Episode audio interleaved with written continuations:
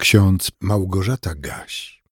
Dzisiaj jest poniedziałek, 30 maja 2022 roku. W Psalmie 40, wierszu 18 czytamy: Ja wprawdzie jestem ubogi i biedny, ale Pan myśli o mnie. Zaś w liście do Rzymian w piątym rozdziale, piątym wierszu, takie znajdujemy słowa: Nadzieja nie zawodzi. Jestem ubogi, uboga. Tak już chyba nie mówimy. Brzmi to w języku polskim jak archaizm. Dzieci nie znają tego słowa ubogi. Na lekcjach religii muszę im tłumaczyć znaczenie tego słowa, bo przecież występuje w Biblii. Nawet w jednej z pastorałek śpiewamy o Marii, Matce Zbawiciela. Bo ubogą była, rąbek z głowy zdjęła, w który dziecię owinąwszy, siankiem je okryła. Maria z Nazaretu, żona cieśli Józefa, była ubogą kobietą, czyli niewiele posiadała dóbr materialnych. Józef też był ubogi. Prawdopodobnie szedł pieszo wraz z ciężarną małżonką z Nazaretu do Betlejem na powszechny spis ludności, bo nie było go stać na zakup osiołka. Podobnie było, gdy uciekał do Egiptu wraz z rodziną przed okrutnym królem Herodem. Ziemscy rodzice Jezusa byli ludźmi ubogimi. Dlatego odwiedzając świątynię w Jerozolimie, kupili dwa gołąbki albo parę synogarlic, bo nie było ich stać na większą ofiarę. Dowód wdzięczności dla Boga za zdrowe dziecko, które urodziło się w Betlejem. Apostołowie też byli ubodzy. Ich mistrz posłał ich, aby głosili Królestwo Boże i uzdrawiali, jak relacjonuje nam ewangelista Łukasz. I rzekł do nich: Niczego nie zabierajcie na drogę, ani kija, ani torby, ani chleba, ani pieniędzy, ani dwóch szat. A gdy do którego domu wejdziecie, tam pozostańcie i stamtąd wychodźcie. Być ubogim, biednym to nie hańba. Na tym świecie jest mnóstwo ludzi ubogich. Coraz więcej ludzi żyje w nędzy, nie posiada podstawowych warunków do godnego życia.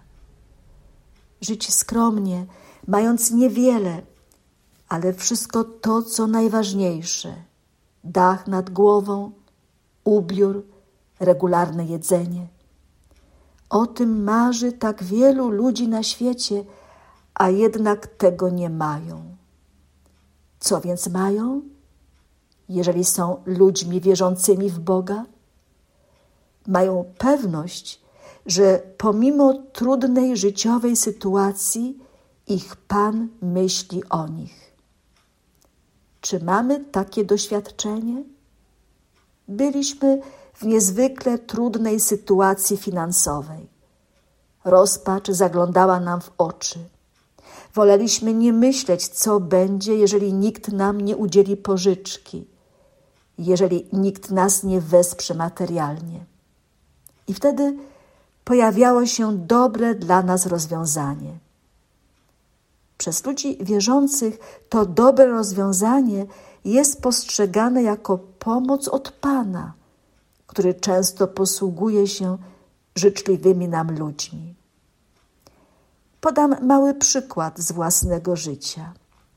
Może nam się wydać banalny, ale tak właśnie było pod koniec lat osiemdziesiątych, gdy nasi dwaj synowie zaczęli chodzić do przedszkola.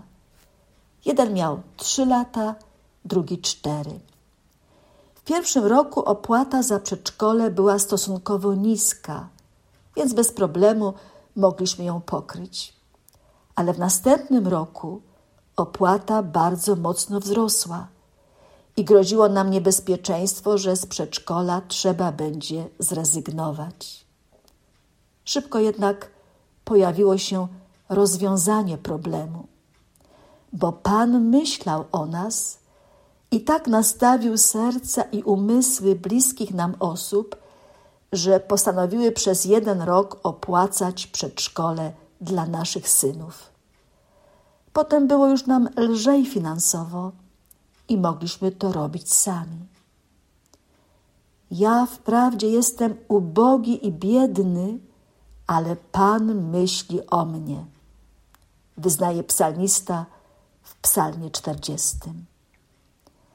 Myślę, że każdy z nas mógłby poszukać w swoim życiorysie takich momentów, o których może powiedzieć, że wtedy odczuł, iż Pan Bóg rzeczywiście myśli o nim i przychodzi z pomocą. Nadzieja nie zawodzi. Tak, nadzieja pokładana w Bogu nigdy nie zawodzi. Apostoł Paweł w liście do Rzymian w piątym rozdziale, w piątym wierszu napisał: A nadzieja nie zawodzi, bo miłość Boża rozlana jest w sercach naszych przez Ducha Świętego, który nam jest dany.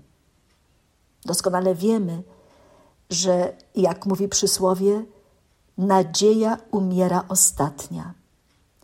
Bez nadziei trudno żyć, a czasami życie jest wręcz niemożliwe. Tracąc nadzieję, człowiek traci wszystko, co dotąd trzymało go przy życiu. Nie pozwalajmy sobie na utratę nadziei. Zechciejmy, tak jak autor pieśni numer 687 ze śpiewnika ewangelickiego, głośno wyznawać. Nie puści Boga swego, przenigdy dusza ma, bom pewien łaski Jego, że wiernie o mnie dba. Dłoń mi podaje swą, cudownie mi pomoże, gdy ucisk mój się wzmoże i srogie wichry dmą. A Bóg nadziei niechaj was napełni wszelką radością i pokojem w wierze, abyście obfitowali w nadzieję przez moc Ducha Świętego. Amen. Więcej materiałów na www.trojca.waw.pl